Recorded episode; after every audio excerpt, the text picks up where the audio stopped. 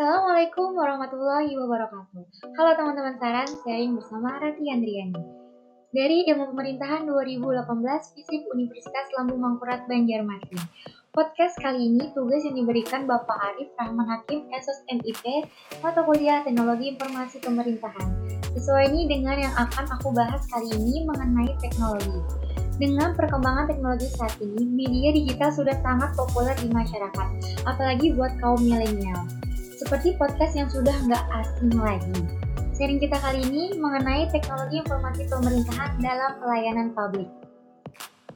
Nah, teman-teman, di era digital saat ini, teknologi sudah sangat berkembang di kalangan masyarakat.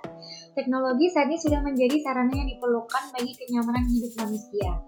Awal mula dari adanya teknologi ini, penggunaan teknologi ini dari pengubahan sumber daya alam menjadi alat yang sederhana, Kali ini yang paling penting dalam masyarakat itu pelayanan diberikan dalam pelayanan publik. Peningkatan kualitas pelayanan publik itu sangat penting. Caranya dengan meningkatkan kualitas dan juga mengeluarkan inovasi-inovasi baru mengenai pelayanan publik pada instansi pemerintah secara berkala sesuai kebutuhan dan harapan masyarakat.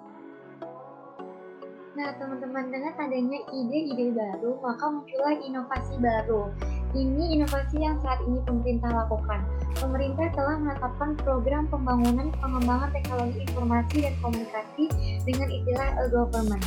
Penerapan e-government merupakan amanat Impres nomor 3 tahun 2003 tentang penyelenggaraan tata kelola pemerintahan secara elektronis di Indonesia. Sehingga e-government ini teknologi informasi yang dapat meningkatkan hubungan antara pemerintah dan pihak-pihak lain dari keperluan penduduk sampai bisnis maupun informasi lain. Ada nih, government to citizen. Seperti di Disduk Capil Kota Baru. Nih, ada aplikasi yang namanya Todak Kota Baru.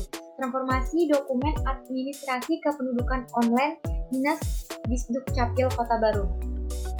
Aplikasi Todak Kota Baru ini diluncurkan pada pertengahan 2019 tahun lalu di mana aplikasi ini bisa mempermudah masyarakat apalagi di saat pandemi COVID-19 seperti saat ini. Aplikasi Todak memiliki fitur urusan pembuatan KTP elektronik, KIA, kartu keluarga, akses sampai urusan pindah domisili. Jadi, aplikasi ini bisa mempermudah masyarakat Kota Baru untuk urusan kependudukan tanpa harus datang langsung ke kantor di Capil nih. Nah, buat pendengar sekitaran Kota Baru ini nah, bisa menggunakan aplikasi Kota Kota Baru. program pembangunan pengembangan teknologi informasi dan komunikasi yang sering kita dengar, e-government, diharapkan bisa memberikan pelayanan yang lebih baik kepada masyarakat karena bisa dilakukan di mana dan kapan saja. Bisa meningkatkan hubungan antara pemerintah dengan masyarakat dan pelaku bisnis hingga adanya keterbukaan informasi.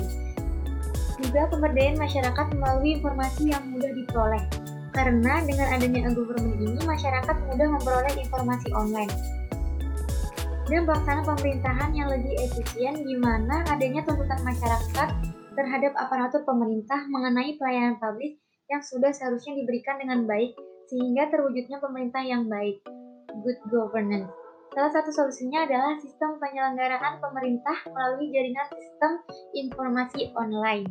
Oke, teman-teman saran tetap jaga kesehatan, kita-kita jangan terlalu lelah dengar podcast sampai tamat. Jika ada salah kata, maafkanlah. Semoga bermanfaat. Wassalamualaikum warahmatullahi wabarakatuh.